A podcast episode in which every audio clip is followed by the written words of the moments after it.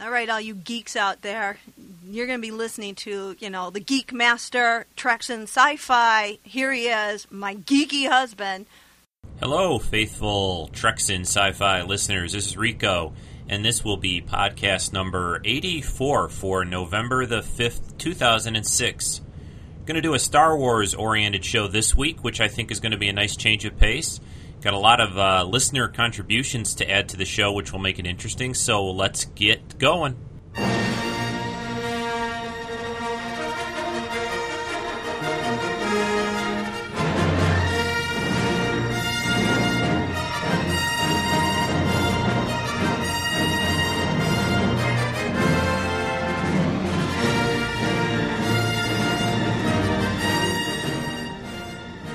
Today on Treks in Sci Fi, we're going to explore the uh, two seasons of the Clone Wars animated Star Wars TV series that aired between episodes 2 and 3 of the Star Wars saga.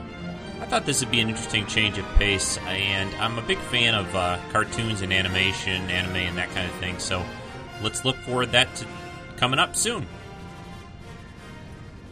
Well, hello everyone. As usual, I'd like to welcome everyone to the podcast. This is Rico, and uh, really want to uh, first off thank everyone for voting on Podcast Alley in the month of October for the Treks and Sci-Fi podcast. I had a kind of a call out to uh, some people that I knew, some forum members, and I was trying to get uh, the podcast in the top 100, which we uh, we we succeeded. Uh, it was in like I think I had 91 on uh, on Halloween on October 31st, and I kind of made a uh, a promise that I was going to get my wife to do a little uh, segment on the podcast uh, with me very soon if I had uh, broken into the top 100 on Podcast Alley. And I will. Uh, I I think I've got her convinced to to lend her voice to the internet and to the airwaves, but it won't be on this show. This show is going to be kind of cram packed with a lot of things and also she's got some shopping to do this morning. So we will be looking for her very soon, maybe uh, on a midweek show coming up, or or possibly even next weekend. So look for that uh, soon. But again, thanks for everyone who voted, and hey, it's a new month in November, so feel free to vote for Treks and Sci-Fi again on Podcast Alley.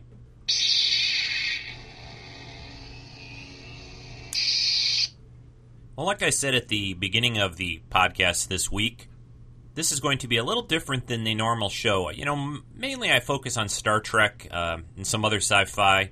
I have done some Star Wars oriented shows in the past, but not a lot. Uh, but I, I, like to keep uh, the, this podcast sort of a, a little more general sci fi. I still uh, probably with a with a heavy focus on Star Trek because that's my uh, you know biggest favorite thing out there, I guess.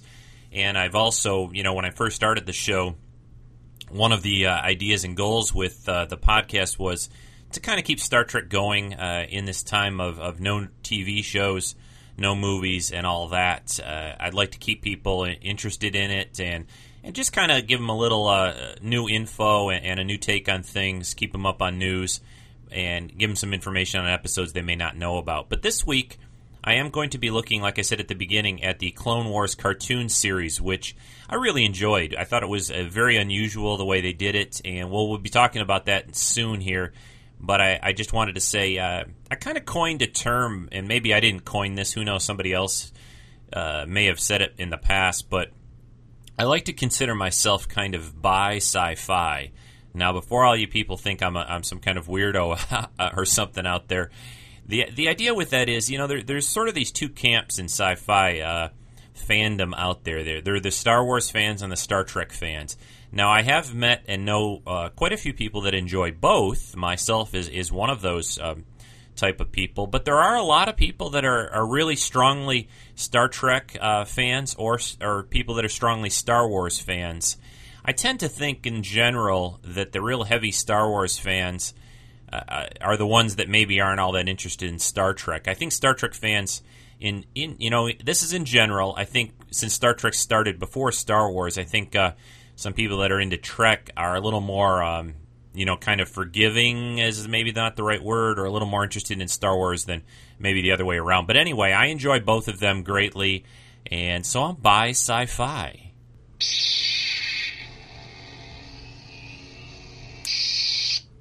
Got some uh, nice listener contributions to the show, about four of them actually this week, which are going to be uh, wonderful. I really enjoy those. If anyone also wants to contribute to the show, again, you can email me an audio comment at treksf at gmail.com or always call the voicemail line. Uh, it's area code 206 88 Treks with an S on the end of it. Uh, uh, the first comment here I'm going to play is from uh, a new member on the forums, Trekkie Geek. Uh, this guy is from, uh, his name is Tim. He's from uh, the UK, and I'll let him take it away. Take it away now, Tim. Hey there, Rico. How you doing? It's Tim here, Trekkie Geek on the forums. I'm 34 years old, living with my wife and two kids, and I'm from Brighton on the south coast of the UK. I've listened to every one of your podcasts now, including the beta cast, since joining the forums just last month. I really enjoyed your podcast last week on the original episode, Assignment Earth. It was a great episode, and I'm sure that if the Gary 7 series had been given the go ahead, it would have made a pretty good series. Did I dream it, or was Steve McQueen penned in for the lead role? I've been a Star Trek fan since I was a young boy and remember watching the reruns of the original series with my dad. It was a totally different program to anything else on television at that time. I really went crazy though for Star Trek when TNG started in 1987. As a 15 year old boy, I couldn't get enough of the program and religiously taped and kept every episode. When I heard that they were making a new series with a French captain, I wasn't impressed and doubted that it could be any good at all. But I watched Encounter at Farpoint and heard the motion picture soundtrack being used for its theme and my faith was restored. I have loved your podcast since discovering it, and as well as being entertaining and informative, it's also made me appreciate the original series much more, and I'm now watching the entire run on the Sci Fi channel, but they're not showing the enhanced version over here. I've enjoyed them even more now, having learnt different bits and pieces of trivia from your show. Thank you, Rico, for your brilliant podcast. I love sci fi in general and like listening to your thoughts and opinions on other shows in the genre. I'm looking forward to season 3 of Battlestar Galactica, probably the best science fiction show at the moment. And since hearing your recent Skype show, I really want to see Heroes. That show sounds terrific. Let's hope that the powers that be over here give it a chance and show it soon. Keep up the good work, mate. Live long and prosper. Trekkie Geek. Thanks very much, Tim, for uh, that great uh, audio comment. Uh, I really appreciate it. Always great to hear from uh, friends overseas. I, I visited London uh, with my wife uh, several years ago and really enjoyed it. So you have a great country, and I really, really like everything over there. So thanks again for your comments. Yeah, the. Um, the, you know, when TNG started, I, I, of course, being a big fan of the original series, I also had my doubts a little bit at first that they could sort of recapture that magic. But once it really got swinging into the you know second, third seasons, and I you know my doubts were erased as well. Same thing with Battlestar Galactica. Actually, when it started, I I was a little so-so on it when it first got going. The the miniseries didn't really really do it for me. But once the main series, season one, started on the new uh, Battlestar Galactica by Ron Moore, I was I was completely hooked. Like you said, uh, I really think it's probably the best sci-fi show on, on TV currently by far and it's just a great TV show in general. I think one of the things Ron Moore is trying to do on that show is is give it a broad appeal. You know, the the sci-fi elements are, are really kind of played down. It's not it's it's more of a drama than anything else. So uh, again, thanks for your comments, uh, Tim. There's uh, not a whole lot going on. I looked at the Sci-Fi Wire and Sci-Fi News areas uh, this week. You know, they had another Battlestar episode, which was good, and Heroes is continuing to be good. Jericho is, is still pretty good, although I'm still not nearly as much of a fan of that as as the other shows, uh, especially Heroes and, and Battlestar, of course. Smallville has begun again, which I'm enjoying. Uh, I, th- I, I don't know. This season seems a little weaker than the past. I, I, have a feeling this could be the last season of Smallville, but uh, I'm still enjoying it. I I've always been a comic fan, like I've said many times, and and the Superman uh, character, I thought they they've done a great job on that show as well. I guess there was a uh, also an article floating around that William Shatner, our, our own Captain Kirk, uh, did have a long discussion with J.J. Abrams about the new Star Trek uh, movie. And it's looking more and more like the storyline is going to focus on a young Kirk and Spock. Uh, and I guess uh, Shatner and JJ talked for a while about the movie, and there's still possibilities that Shatner and, and or Nimoy might make some cameos, perhaps in the movie. They're still finishing up the script, expected to be filmed in mid, maybe summer 2007, and probably come out late in 2008. At least that's my latest uh, information on the next Star Trek movie. That's the that's the plan right now. And J.J. Abrams is also still trying to decide whether he wants to direct the film or not. Uh, I could kind of go either way. I mean, I think he's a pretty good director. I think he did a pretty good job on the last Mission Impossible movie. But I actually think that it might be better if he found another uh, director with uh, to work with because I think he's going to have his hands full just working on the production itself, casting, producing the movie, and all that. So, JJ, good luck, uh, and uh, I'll keep everyone posted out there on any latest tidbits and news on the uh, on the upcoming Star Trek movie. I've got one more uh, audio from a listener that I wanted to play before we get into the main topic, which is the Clone Wars cartoon series. This is from uh, Joby, uh, who's uh, contributed to the show a couple times before. Joby did a, a review on the new, uh, I think it's a DS Lite and a PSP game. I think it's on PSP also. It's for the uh, the new Star Trek Tactical Assault is what it's called. A game that came out about a, maybe about a week ago. So I'll turn it over to Joby with his review of this new handheld Star Trek game. Hi Rico, hi Treks and Sci-Fi gamers. This is Joby Drone from the Treks and Sci-Fi forums, and I'm talking to you today about Star Trek Tactical Assault, the new video game released for the Nintendo DS recently. This is a space combat simulator shooter, and uh, it's a pretty fun game. Uh, got everything you might expect to find in a Star Trek uh, video game. Uh, you got your warp drive, you got your scanners, your phasers, your photons. The game takes place during the Star Trek timeline right after Star Trek VI The Undiscovered Country. So the Khitomer Accords have just occurred, but there's a lot of Klingons that don't necessarily agree with the peace treaty. So you find most of your enemies are Klingon dissidents some space pirates, some other types of ships you wind up fighting too. You start the game in a uh, freighter class vessel, and as you progress through their missions, you get more powerful ships, and eventually wind up in a constant Constitution class starship. Basically, uh, you go out and you conduct missions, uh, and uh, you almost always wind up in combat with ships. Uh, you got to blow them up and then head back and get your performance graded. Uh, and based on how you do in your missions, you get upgrade points uh, with which you can use to update your crew members. Uh, so, like as you upgrade your weapons officer, your you know photons get more efficient and that kind of thing. Um, the uh, Nintendo DS is not a real powerful system, so those of you who are expecting a really uh, feast for the eyes or something like that, you're not going to get that here. This basically looks like a Super Nintendo game. Uh, but it's portable, okay? So it's for the Nintendo DS. What do you expect? Um, where this game really shines is with the use of the Nintendo DS touchscreen and stylus. You control every element of this game from the touchscreen. Uh, uh, you know, shift shift between the different ship systems uh, and control your phasers, control your photons uh, steer the ship, speed up the ship. Everything is done through the touchscreen if you want, or you can use the buttons and the face pad and the directional pad, all that. Uh, but if you use your imagination, you can really feel like you're sitting there at the Star Trek computer, uh, you know, running your fingers along the computer using the touchscreen. It's pretty cool. That's definitely the best part of the game, as far as I'm concerned. The worst part is the missions are extremely repetitive uh, basically, they're all the same. You go out and you get into combat, and then you're done.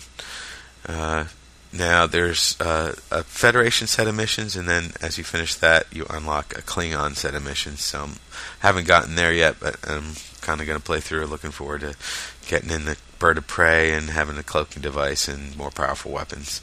Uh, there's also wireless multiplayer play if you have another player with the game. I think it's only single car play, so everyone has to have their own game.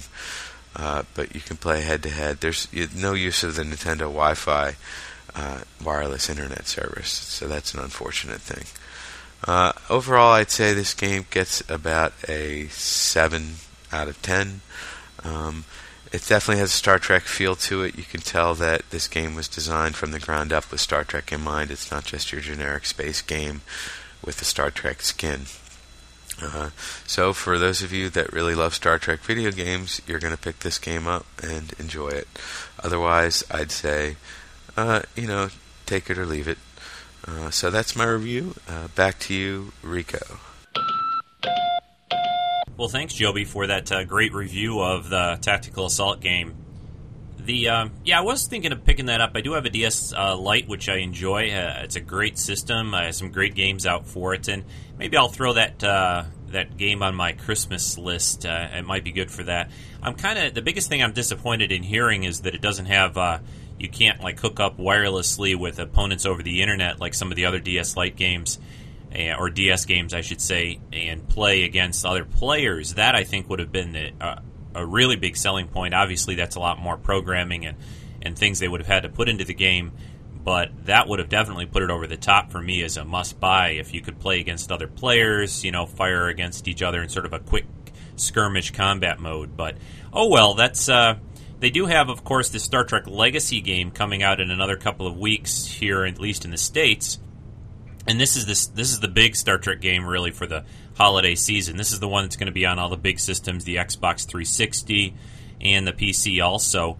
And this is the one that they uh, in they got a hold of everyone, all the captains uh, from all the series: Avery Brooks, Kate Mulgrew, Shatner, uh, Patrick Stewart. Uh, Scott Bakula, I think, also. I'm pretty sure about that, at least. Anyway, they got all of them to do voices for this uh, game for um, Star Trek Legacy and that's going to be coming out, like I said, in a few weeks. It got a little delayed, but it still should be out by the end of November. November excuse me. Slobbering over my words again today. Slobbering? anyway, uh, so that's it for the gaming uh, segment of Treks and Sci-Fi. We don't usually touch on that a lot, but of course, with new Star Trek games and uh, you know maybe Star Wars games when those comes out come out.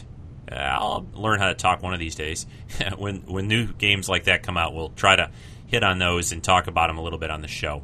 Next up, the Clone Wars.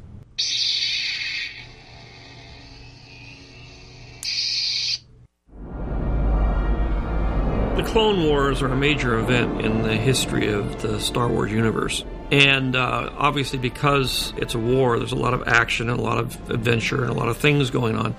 But in the films, we don't really get to deal with that very much. We kind of start the Clone War in one episode, we end it in the next episode, but we never actually see the war. Um, and so, uh, by doing the animated series, it was a great opportunity to fill in some of the blanks in the middle, where you get to deal with the adventures of the war and all the things that went on during the war, because obviously that's a very fertile ground for exciting storytelling. The response from the first 20 has been really positive. I think everybody just complained about how short they were. Uh, I get a phone call that George wanted to talk to me, and had, they had this idea because they wanted to do more, but he wanted it to tie in directly into episode three. Well, that of course was our good uh, good Uncle George Lucas talking about the Clone Wars animated series. To give you a little bit of background, uh, first up, I, I want to say, like I don't always say, but of course this is always important. If if people out there that are listening to the podcast have not seen the Clone Wars animated series, the two uh, seasons that they've done so far, I'm going to talk about those, of course, today on the podcast. But keep in mind, I am going to talk about things that happen in in the podcast or in the podcast. Uh, excuse me, uh, that happen in these episodes and in the series that will be, I guess, spoilers. Let's just say. And if you haven't seen the shows, if that bothers you, you might not want to listen to this podcast until you've had a chance to see the animated series. If that doesn't really bother you, and I think they're still worth seeing even even after you know some of these things, uh, just keep listening. So there we go. Get that uh, disclaimer, I guess, out of the way. Now, the Clone Wars, like uh, George Lucas said there at the beginning, and the other voice speaking was uh, I don't know how you say this guy's first name. It's Genndy Tartakovsky, something like that. I he worked on another animated show called Samurai Jack, which was a very stylish, uh, kind of an anime feel animated series. He, he's a real good uh, uh, guy that does this kind of stuff, and George admired his work and grabbed him to do the Clone Wars cartoon series.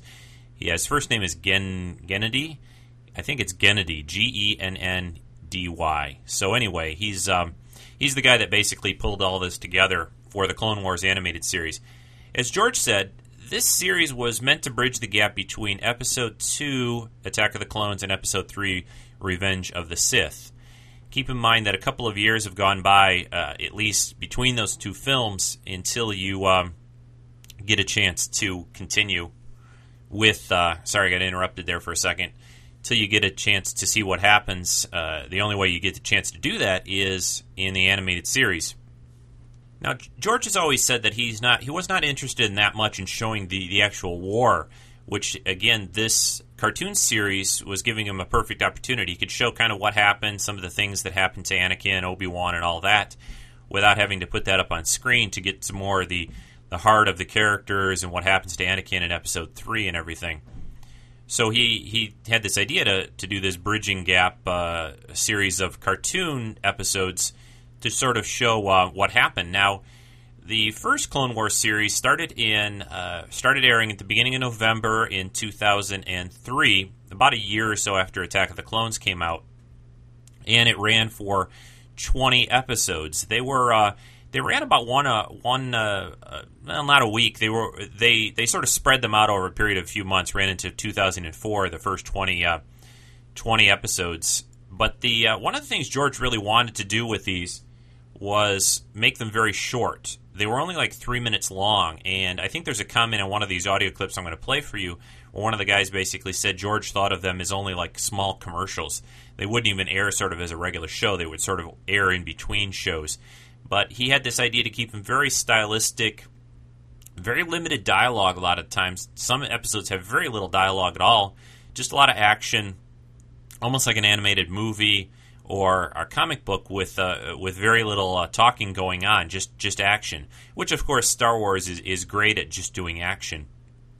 So uh, that was the plan, at least, with the first 20 episodes. I'm going to cover both series, both seasons.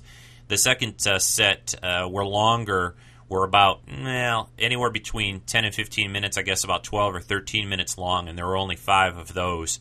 So they both totaled up to about an hour worth of viewing but I think in the the second season where they were longer episodes, you had a little more story involvement and a little more, uh, yeah, just just a little more plot going on than you do in the first series. I'm going to start playing some uh, some of the clips from the season one of the Clone Wars. Let's see, the first one that I have is just an opening bit where Yoda's kind of talking about uh, the Clone Wars and what's going on. Oh, one thing I have to mention, one of the uh, things that's a little different, you'll notice from some of these dialogue clips, that uh, basically none of the actors that, that were in the movies did the voice acting on the, you know, recorded their voices for the animated series. Not really sure why, especially uh, since a lot of these people live out in the, you know, California, Hollywood area. Uh, maybe somebody who's listening to this podcast uh, can tell me maybe it was just a money thing, maybe it was a timing thing but they got a lot of different people to do the voices for the characters, and I think in general they do a pretty good job with it. They match the voices pretty well. I think the guy who does Obi Wan, especially who's doing like Ewan McGregor's voice, does a really good job. But it's not uh, Ewan McGregor. Uh, the guy who's playing Anakin, mm, I'm not really as big a fan of his voice for the character. Uh, but anyway, the uh, oh, the one exception to this, I believe, is are the droids. Uh, C-3PO is still played by Anthony Daniels and R2, of course, is played by the computer.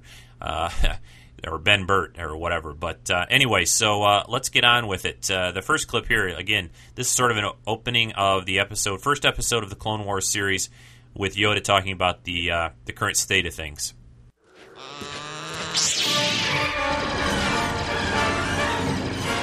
Fire across the galaxy, the Clone Wars spread.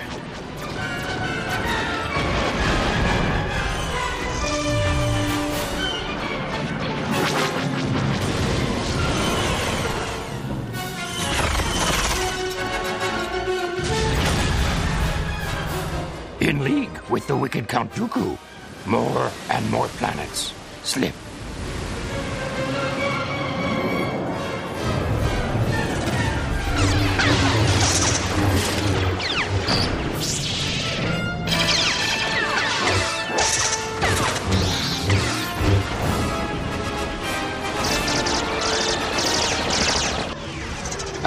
This threat, upon the Jedi Knights falls the duty to lead the newly formed army of the Republic. And as the heat of war grows, so too grows the prowess of one most gifted student of the Force. Yes, that gifted student, of course, is Anakin, who goes through quite a bit in the Clone Wars series. Uh, you really get, I think, a good sense from watching these uh, these animated shorts of, of what's happening to him through the war and why he kind of gets into the state and the current frame of mind he's in by the time Episode Three comes along.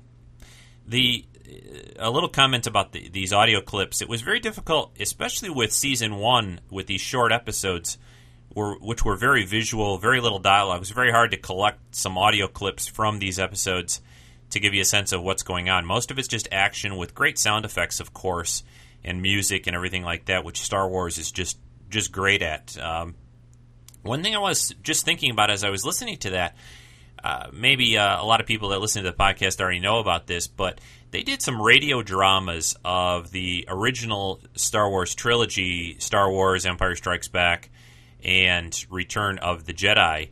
They did uh, these audio shows that were played originally on NPR radio and eventually released. Uh, I've got a, a, full box CD set of all these audio dramas. And for anyone that's interested in, in kind of old time radio shows, the, these shows that they did for NPR are great. Uh, even if you know the movies and Star Wars very well, there's a lot of little background things thrown in. They have whole uh, episodes of these that you didn't see on on the screen. And I, I urge everyone, I, am not sure if they're still in print, but I'm sure you can find them on eBay, maybe check Amazon. But the, the audio dramas of Star Wars from the original trilogy are just super. So go look for those uh, if you're interested in, in some good radio drama. Because I think Star Wars is something that you can really uh, use your imagination and, and uh, kind of put yourself in, in the scene and, and know what's going on just by listening to the, the music, the effects, and the dialogue. The next uh, clip that I got to play for you, uh, basically Obi Wan and, and, Anakin are into the Clone Wars, and they're they're fighting off, uh, you know, the the bad guys. And there's a little quick clip at the beginning in the Chancellor's office uh, about Anakin and what he should be doing with, you know, during this time. He's still a Padawan. He's still learning from Obi Wan. So listen to this clip. Master, I know you don't think I'm ready for a command of my own. But I am the best pilot in the Order. Chancellor Palpatine knows it. I don't know why you can't. Padawan, your skills have never been in question. It is your maturity. I've argued this before, but the decision has been made. May the Force be with you, Commander.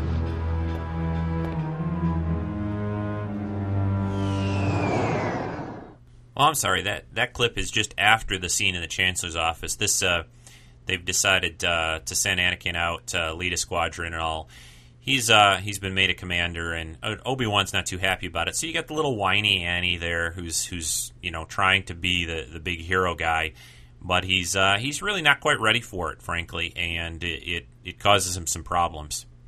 One of the neat things about these Clone Wars cartoons is they introduce some new characters, new characters to the Star Wars universe, and there is a um, an evil woman uh, named Asajj Ventress.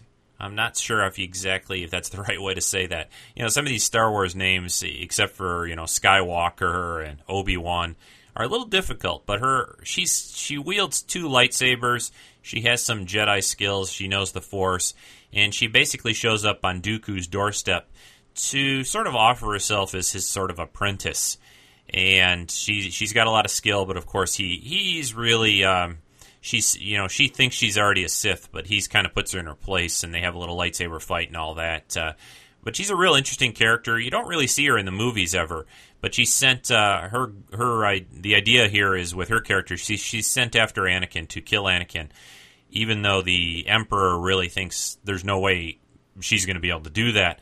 But it's in order to sort of push him over maybe to the dark side a little bit and and we'll get to that more in a few minutes. But here's a clip with uh, Dooku and Ventress.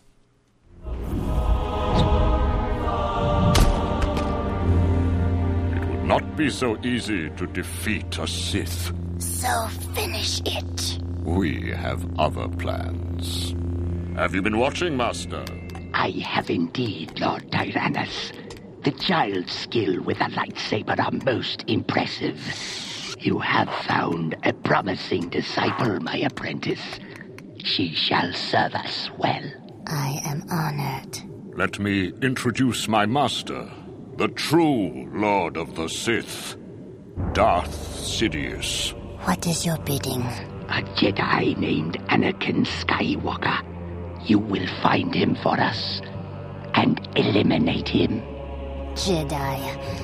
Their order is a fading light in the dark. Corrupt and arrogant. They must be punished. The Jedi shall fall. Consider this a gift.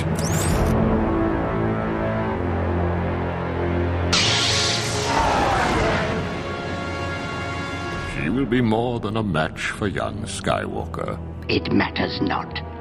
She is merely an instrument to bring forth the eradication of the Jedi. The uh, character of Osj, uh, Osaj, I should just try to stop saying that. Just call her Ventress. That's easier. Ventress uh, is real interesting. She's real evil, nasty looking, uh, black. Uh, you know, all these all these Sith people always wear dark, don't they? Anyway, she's she's good with these two lightsabers. Dooku destroys her two lightsabers, presents her with a a, a new set of, of dueling lightsabers, which are now, of course, red because, of course, everyone knows Sith only wield red bladed uh, lightsabers, unlike the blue and green that she first shows up with. And she sent after Anakin to uh, to try to kill him, even though you know, like the Emperor says there, she's just an instrument to try to bring bring about the downfall of, downfall of the Jedi and to sort of mess things up and disrupt them.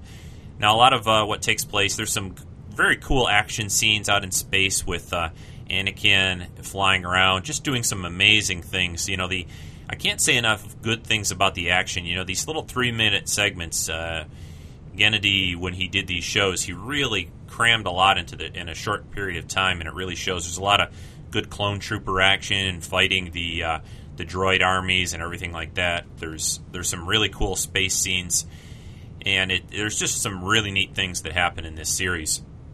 One of the uh, one of the things I'm just trying to picking out highlights of each of these seasons. I've got to get through the rest of the first season, and then we'll get into the second.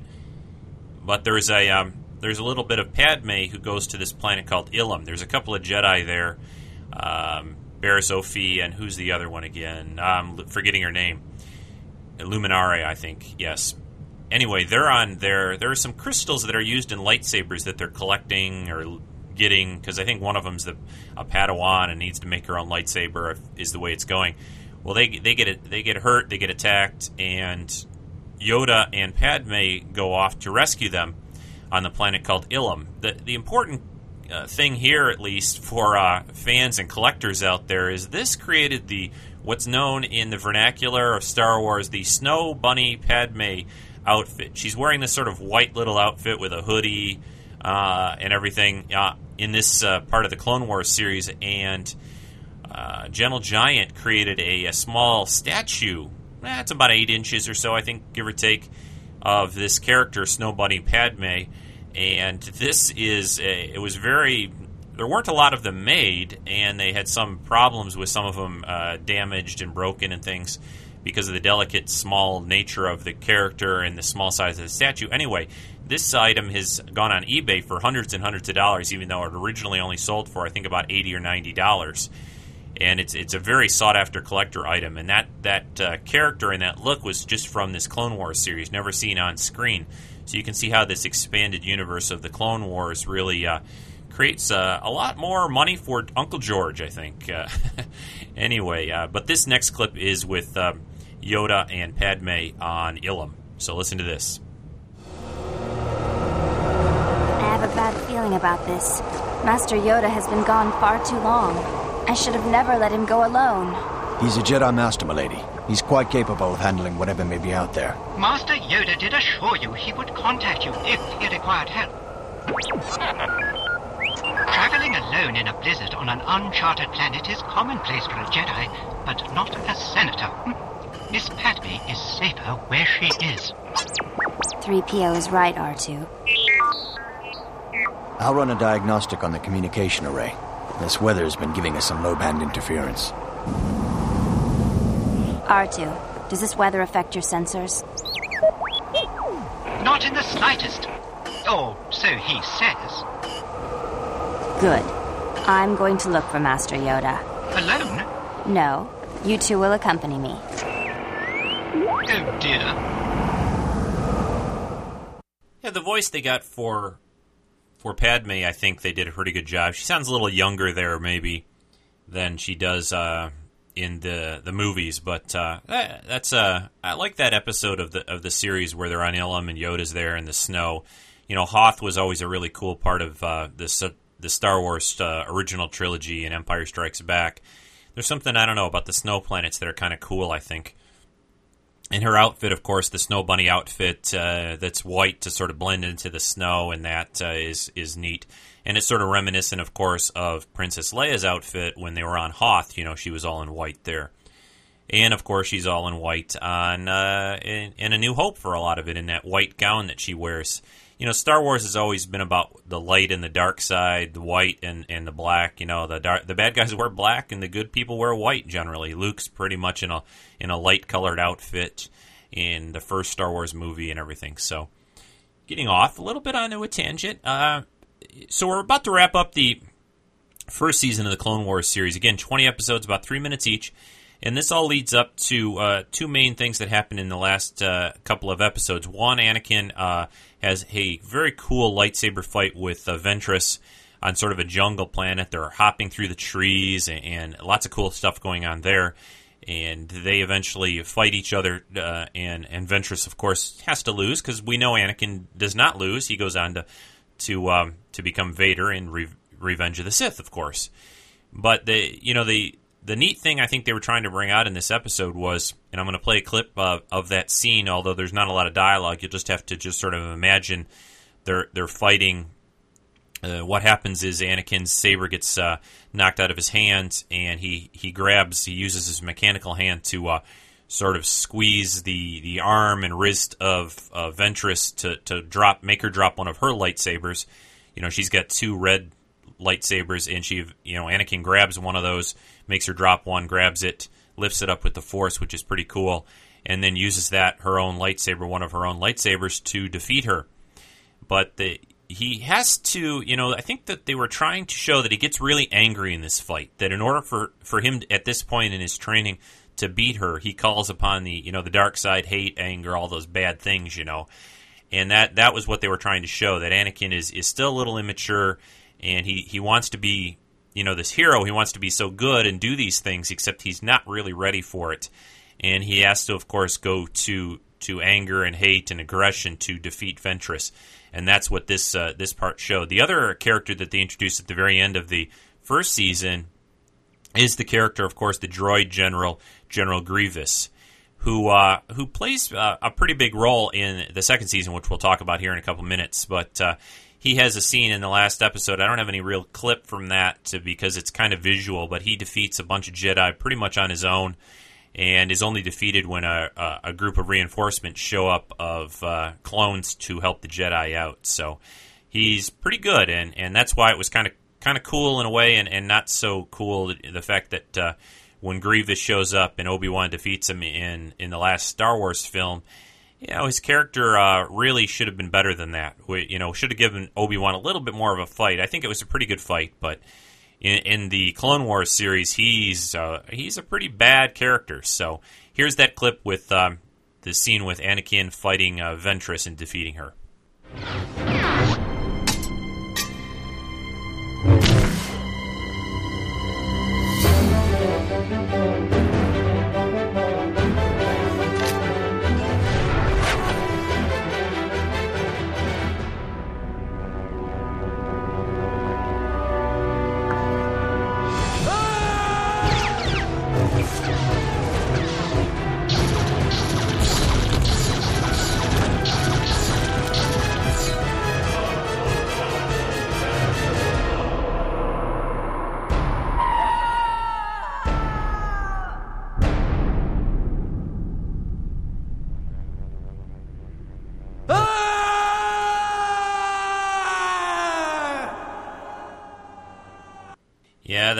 Uh, that's Anakin uh, screaming out in the jungle as Ventress falls falls down this uh, what appears to be sort of a bottomless pit shaft, and he's screaming in victory. He's he's pretty uh, pretty worked up. So anyway, that's the first season of the Clone Wars uh, series.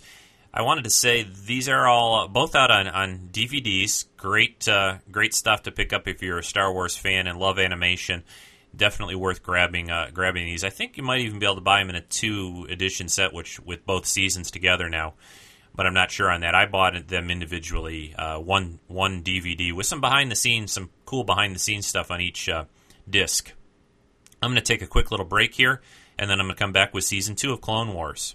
Hi, this is Len from Job on Radio, and whenever I need the latest Star Trek or sci fi news, I listen to my friend Rick on the Treks and Sci Fi podcast. Hey, do you think he's going to be talking about Wookiees? Because I love Wookiees. Okay, I'm back. Now, that was, uh, that was a look at the first uh, season, 20 episodes, about three minutes each. Somewhere a little bit longer uh, towards the end of Clone Wars, the animated series the Star Wars uh, series to bridge the gap between episodes 2 and 3 of the Star Wars saga. The the third season was only 5 episodes, but they were significantly longer. Even though George wanted uh, short episodes to begin with, he allowed them to make longer episodes in the second season of the Clone Wars series. Try to give them a little more plot, a little more info. And the big thing about this uh, part was there was a lot more Grievous, and a lot of what goes on in the second season is directly leading up to the way uh, episode three opens up with you know the Chancellor being kidnapped and all that, and Anakin and Obi Wan growing a little more distant, and everything that's associated with that. This uh, this really leads up really well, right directly into the or right before the the episode three starts, and it's very good to watch. And then just watch episode three. You learn even why uh, Grievous kind of coughs at the very end of the the second season of Clone Wars, Mace Windu uses the Mace Windu uses the Force on Grievous, kind of throws him across the, away and kind of crushes in his his chest area just a little bit, and it causes him uh, some problems in breathing in that. And at least that's the animated explanation of why Grievous has that cough in Episode three. The story I've always heard was they wanted to give him a sort of a weird voice. George Lucas at the time when they were working on that had a really bad cough and some kind of an illness or cold or something, and they recorded that cough. So the cough that you hear Grievous using in episode three is good old Uncle George's cough, and um, that they recorded and you know changed it a little bit, but that's. Uh, that's at least the production end of it. On on the animated series, they tried to give you an explanation, and that was because of Mace Windu. At the very end uh, of the Clone Wars second season, he he has a little bit of a battle short one because Grievous runs away with the Chancellor, but uh, Mace gets a chance to damage him a little bit. The first uh, audio clip that I'm going to play for you from the second season is uh, this is a little different. There's a scene with uh, Anakin as a small boy uh, talking to Qui Gon Jinn, uh, of course, who's kind of dead now at this point, and it's I guess it's supposed to be sort of a dream that Anakin's having, something like that but it's a scene very reminiscent of the Empire Strikes Back scene of Luke and the tree on Dagobah. Uh, here, the scene is with uh, Anakin and Qui Gon, and Qui Gon's tell- telling Anakin all about this tree. You need to go in there and all that. Well, I'll play the clip for you, and you know what I'm talking about. Did you hear that, Master Qui Gon? Yes, Anakin. It calls to you. The tree? Yes. You must enter it. Alone. I'm afraid, Master. Control your fear. You are the chosen one, and you must be tested. What's in there? Only what you take with you.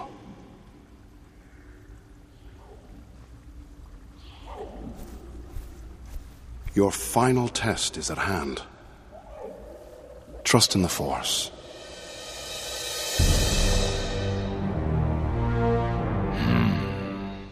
Thought that was a real interesting scene there. Eh, you know, the the little humph at the end is Yoda, and I guess maybe they're trying to show you that that's uh, Yoda's vision of either the past, the you know whatever of, of, what may have happened with Anakin. Maybe that was a discussion that Anakin and Qui Gon had when he was still alive. Perhaps I don't know. Interesting scene though. I thought. The next clip. The next clip is there's a scene early in um, the second season where it's uh, Padme and Anakin on Coruscant, uh, where they're kind of they're, they're having these brief little meetings with the Clone Wars going on, you know, Obi Wan and Anakin will run off and do some kind of a mission or something, and they'll come back. And at this time, of course, Anakin and uh, Padme are still trying to hide the fact that they're married and in love and all that, because the Jedi are not supposed to do that kind of stuff, of course. Well, there's a, a short scene where they uh, meet in sort of an alleyway on Coruscant when he gets back from a mission, and I wanted to play that for you now. I'm tired of all this. Our love should not be hidden like it's some kind of immoral thing. Annie, you're almost a Jedi Knight, and then. And then what? Jedis aren't supposed to be married. Oh, it doesn't matter. It does matter. We knew it would be like this. Perhaps things can change after the war, but for now, the Republic needs you. And in the shadows of Coruscant, or any other city, and most importantly in my heart, I will always love you. You do look really good in the dark. Annie.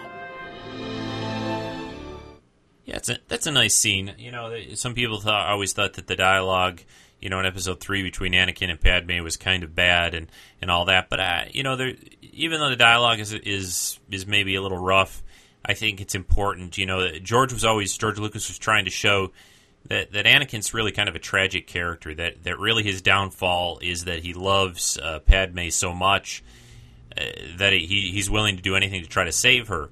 There's a vision even in here of of uh, leading up to what he sees in the Revenge of the Sith of, of Padme dying, and and he, he just can't live with that, and that that's really why he does everything he does in Episode Three. Even though, yeah, he goes a little on the extreme side, I'd say, but uh, it's he's uh, he's still just kind of messed up. But uh, let's uh, let's move on. There was a um, in, in this uh, cartoon series, they got a chance to do some things and show things that they don't get a chance to do in the movies. And one of the really cool scenes I thought was there's a scene where Anakin is dubbed and becomes a Jedi Knight. Remember, he's just a Padawan, uh, still with Obi Wan. He's still uh, in training, and everything that happens in the Clone Wars, Obi Wan convinces him really he he's a Jedi Knight. He he's done everything he needs to do. He's he's met all these trials successfully, and there's a scene where they're in this dark sort of chamber, probably in the Jedi Temple, where all of the Jedi that are at least uh, there at the time uh, are in a circle surrounding uh, Anakin, and they they all raise their lightsabers, and, and Yoda does this little, uh, you know, IW a Jedi Knight, uh, which I'm going to play this clip for you uh, in a second. He uses his lightsaber and he and he cuts off Anakin's little long braid, which indicates he's a Padawan, but he cuts it off so he's not a Padawan anymore. Uh, I, I, really thought that was a neat scene. It would have been neat to see that in the film mm-hmm. somehow, but uh, of course, again, George wanted to get to the main thrust of Revenge of the Sith, which was Anakin's downfall. But this clip I will play for you, and it, it's a really neat scene. Step forward, Padawan.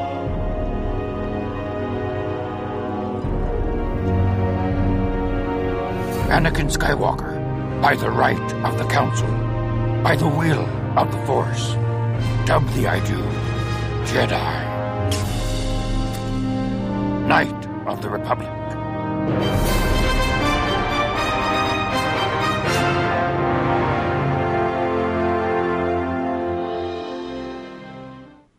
Yeah, I liked uh, like that scene. It's uh, it's a really neat thing to see uh, on on the uh, in the cartoon, and uh, like the like the idea. It, it was very uh, uh, very you know medieval knights kind of, of almost of the round table ish feeling. They're all surrounding them, raise up their swords, their lightsabers, and and Yoda even you know does the little shoulder almost touch. You know you don't want to touch somebody's shoulder with a lightsaber blade, but comes close to it. And then Anakin's made a Jedi Knight uh, with all that that goes with that.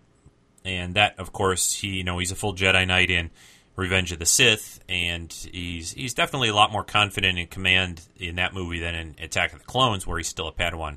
Well, with Ventress dead, uh, Dooku's looking around for a new apprentice, and the, basically he finds that in, in, the character of General Grievous.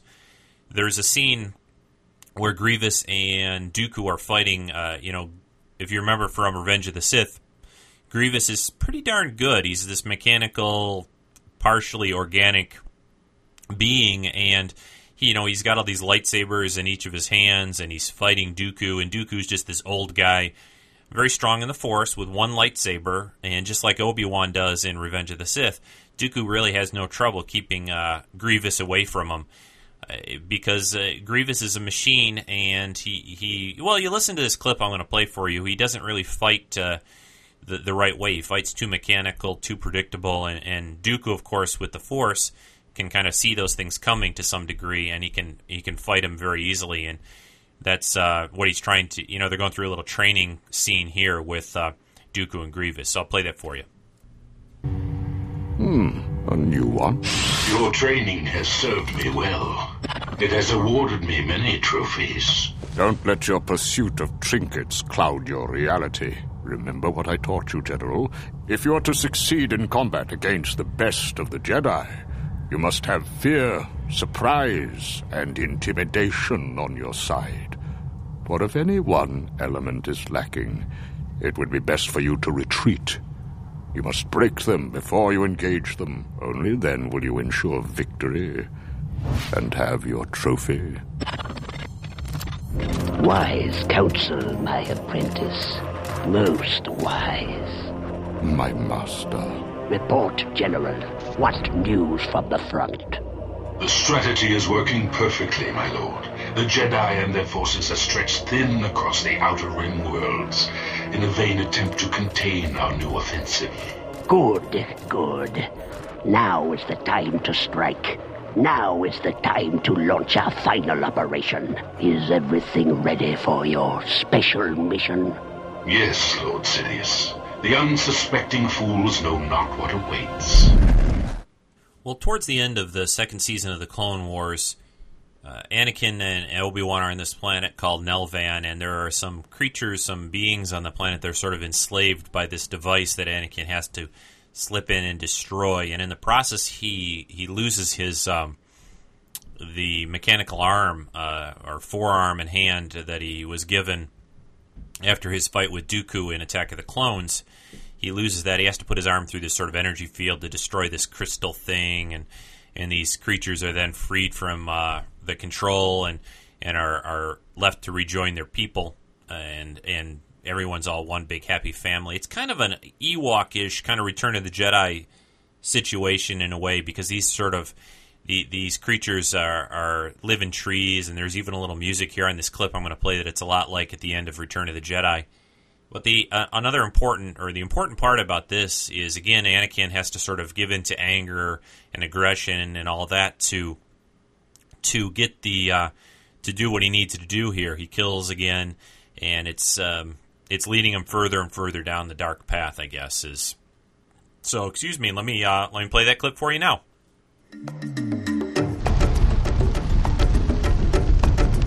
You've done a great thing for these people. Well done, Anakin. But tell me more of your experience in the cave.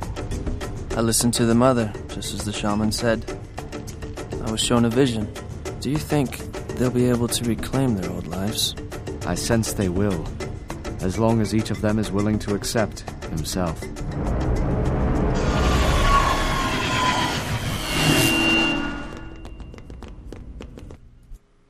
Didn't capture anything of the of the Jedi fighting Grievous and Grievous slipping in to uh, take the Chancellor away. Uh, again, keep in mind that that whole scene and everything there was just one big setup. You know uh, that um, Grievous kidnapping the the Chancellor, uh, even though that the Chancellor is Sidious and he wants that to happen. He wants to pull in Anakin and and make Anakin come in and have to fight Dooku like he does at the beginning of Revenge of the Sith in order to become uh, uh, the uh, excuse me Sidious's new apprentice. Kill Dooku. The Sith are only always two like that. You have the Master and the Apprentice. So it's one big elaborate scheme and plan on the Chancellor's part, but he's being sort of kidnapped. And he, you know, Grievous, uh, General Grievous fights a few Jedi, kills some, and he gets away with um, the Chancellor. The last clip here that I'm going to play from the actual episodes is a scene at the very end of the, the whole thing where uh, Anakin's working on fixing his uh, his messed up uh, mechanical arm, puts on a new one, puts on that black glove that he wears in Revenge of the Sith, and this kind of rounds and ends up the the end of the series. So listen to this. No, R2. There are things that are far more painful. You weren't in the med lab. I thought I might find you here. We're just finishing up. See? Good as new. Anakin, the most difficult trial a Jedi must face is to look inside oneself. Often we see things we don't like, but these aspects are not set in stone. It is our decisions that shape our destinies. An urgent message from Coruscant. Patch it through. Kenobi, Skywalker. Coruscant is under siege, and General Grievous has abducted the Supreme Chancellor. You must return immediately. You must rescue Palpatine. Grievous. Battle stations. All crews to their fighters. Prepare to jump into hyperspace. Move!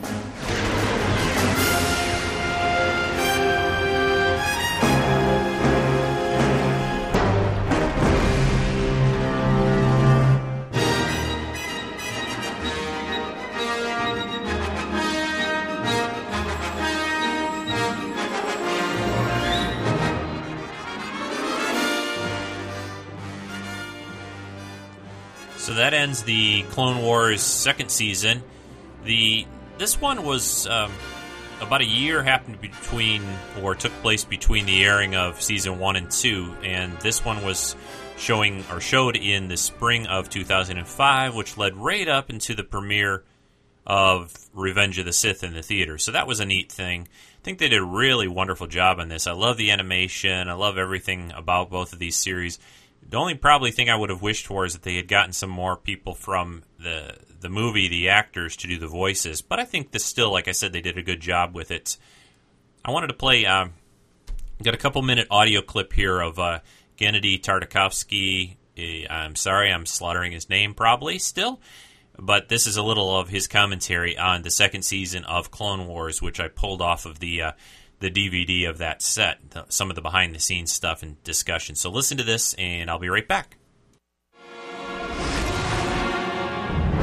One of the things that I really focused on from the first season to the second was I wanted it to feel like Star Wars. And so I really concerned myself with getting the feel right. Like you're watching it and you forget that it's a cartoon. And you just believe that it's Anakin, it's Obi Wan, it's Yoda. You believe those are the characters. Initially, with the, the first series, they originally were supposed to be commercials. Lucasfilm themselves, they decided that they would be a little longer, so they became longer episodes but we weren't able to tell a lot of story. It was mostly just action. With the advent of the second series, we actually were able to tell an actual fairly long story, more like a movie, like an animated movie. I mean, the thing about doing doing Star Wars is that it's the story. And the story coming from George, not just something we made up. And now going into this, all of a sudden, it's still Clone Wars, but it's the ending of the Clone Wars. they wanted us to do more of what we had done because it was so successful, but at the same time, they wanted us to actually do the crawl from the opening of the film. So it became more a real part of Star Wars. We had to show Palpatine being kidnapped. We had to have Anakin and Obi Wan away from the planet and in the Outer Rim territories. In our heads, we're already formulating what we want to see. Just by the nature of those few words, there's a big battle above Coruscant. And you know, remnants of Return of the Jedi and what they pulled off in Return of the Jedi are still in your head, and you know all that. So we got that chance to play with the Battle of Coruscant, and we started figuring out that what it is, it's just a big ruse. And we actually put that in the cartoon a little bit because we just couldn't wrap our heads around the fact that there'd be this big attack, but the temple is fine and the Senate is fine. So we, we kind of came up with this own thing, and we have Mace and Yoda discover it.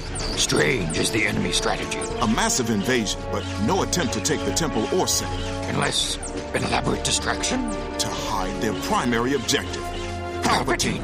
Some of the, the look evolved very kind of naturally in order, and we got a lot of photographs and reference for what the new vehicles were going to be in episode 3 and they were all hybrids between the tie fighter between the x-wing fighter and you could tell this is the bridging machinery. So we kind of followed along with that and we made our clone troopers look similar to stormtroopers and and everything started to kind of fall into place and everything's starting to look like a new hope. We wanted to almost treat it like one big three hour movie including revenge of the sith and what we did. So we started to enhance all those parts in the movie that maybe you didn't have time for yeah, look for uh, a lot more information and behind the, the scenes uh, discussion on both the Clone Wars Season 1 and Season 2 DVD set. I hope everyone has enjoyed this look at uh, the Clone Wars animated series. I, I, thought it was a fun, fun group of uh, episodes. Really interesting. It really bridges the gap well between the the second and third films, the the two prequel movies, uh, Attack of the Clones and Revenge of the Sith. And I, I really enjoy, like I said, animated movies, and, and this has a very stylized look at things, and the it's real, just good. It's good stuff, and if you're like uh, animation and if you like Star Wars, definitely take a look at these if you have never had a chance to.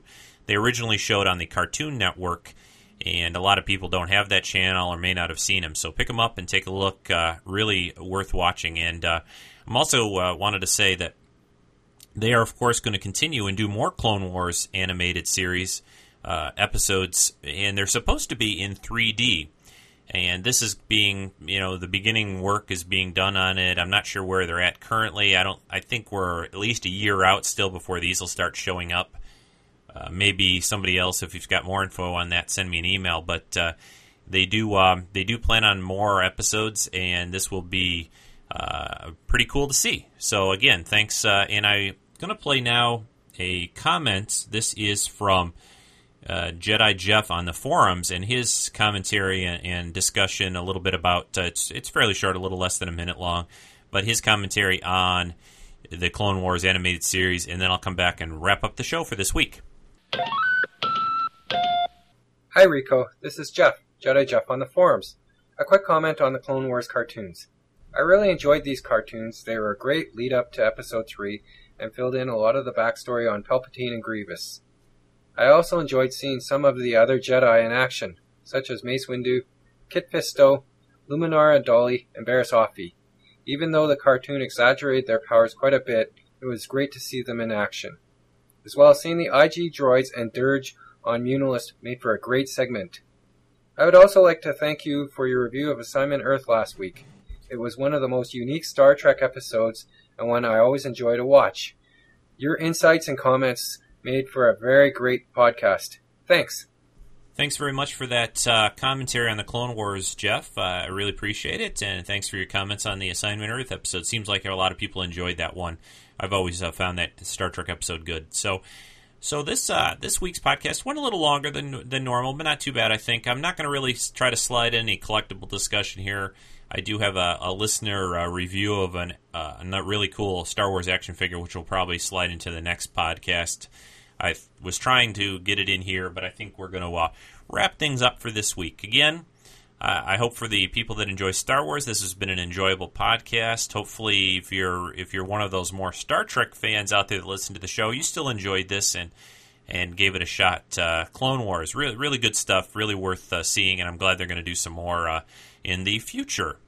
And as far as the future of the podcast, next week I think we're going to be hitting uh, a, another Star Trek episode, probably something from it'll either be TNG or maybe Deep Space Nine. Not sure which which yet. Uh, possibly even Voyager.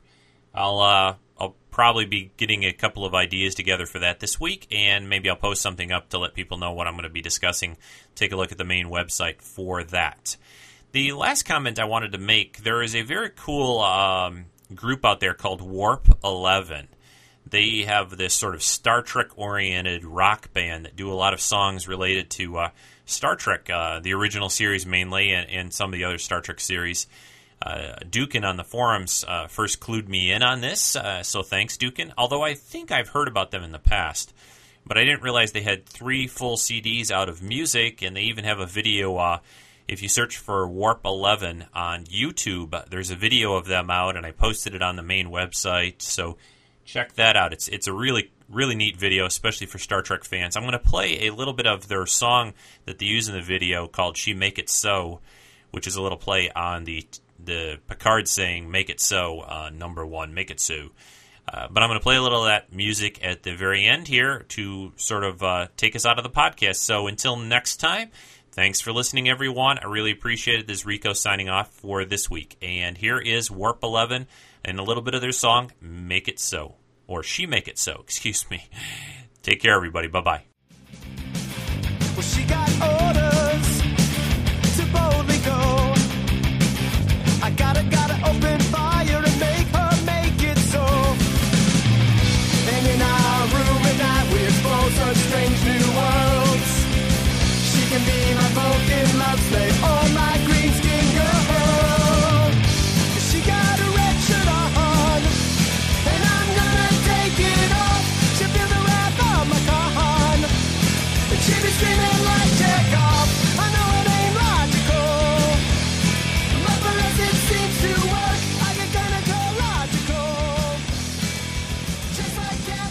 This has been a Rick Dosty podcast production.